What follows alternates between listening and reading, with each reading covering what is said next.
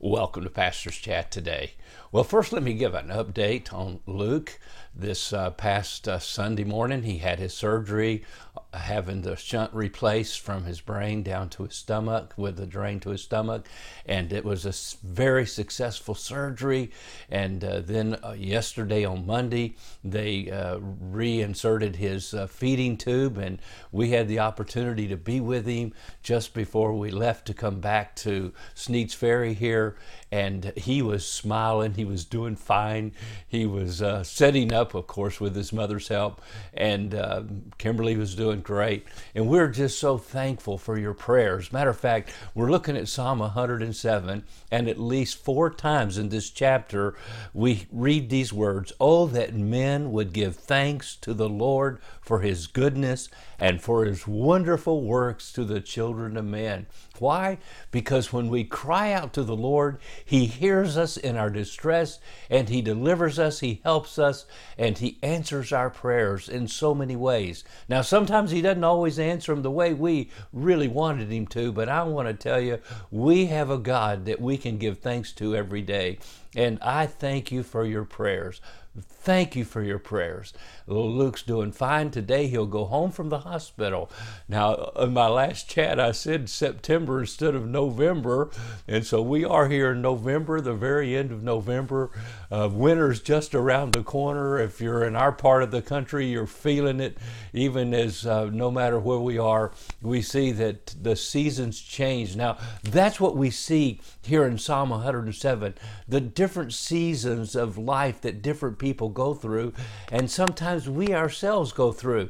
In the first verses of this chapter, he tells us, Let the redeemed of the Lord say so, whom he has redeemed from the east, from the west, from the north, from the south. It means God's at work everywhere. And then he gives a picture. Of course, this is specifically for Israel as they come out of Babylonian captivity and they go back into the land. God's delivering them, He's redeeming them from all the earth. Matter of fact, you could even prophetically say it's happening right now in 1948 when Israel became a nation again and God gathered His people, His redeemed Israel from all the lands of all the earth, brought them back to the promised land. And so you could see prophetically this happening even today. But I believe the application is for us as we look in this chapter and you see us, they wandered in the wilderness they couldn't find their way. They're looking for a city. That's us as sinners. Like sheep, we went astray. We all turned our own way. But the Lord, when we cried to Him, He showed us the way. Jesus Christ, the way, the truth, and the life.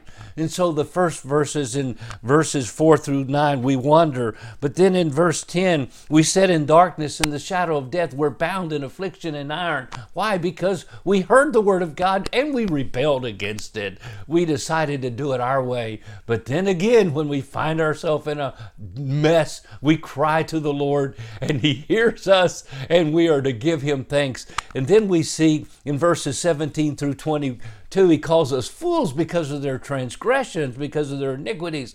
These are people that now get addicted to pleasures of sin, uh, drugs and alcohol and immorality and pornography, and they're bound by that. But then they cry to the Lord, and He hears them and delivers them, and He sends His word and heals them. And then we're looking at verses 22, 23 through 32 now, and that's those people that get involved in materialism. They get caught up in trying to get ahead of the Joneses next door, and those that go down to the sea and ships, who do business on the great waters.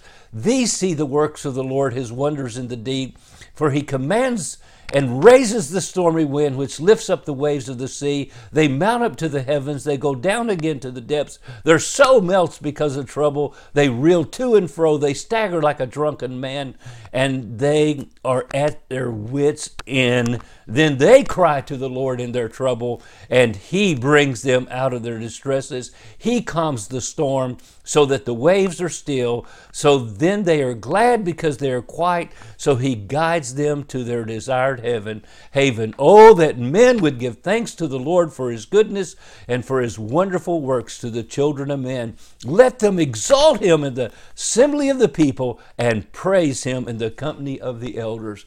Wow, what a great psalm reminding us God's always there wherever we're at in life whatever season of life we're going through, and He hears us when we cry and He delivers us. Trust Him today. God bless you, and you have a wonderful, wonderful day.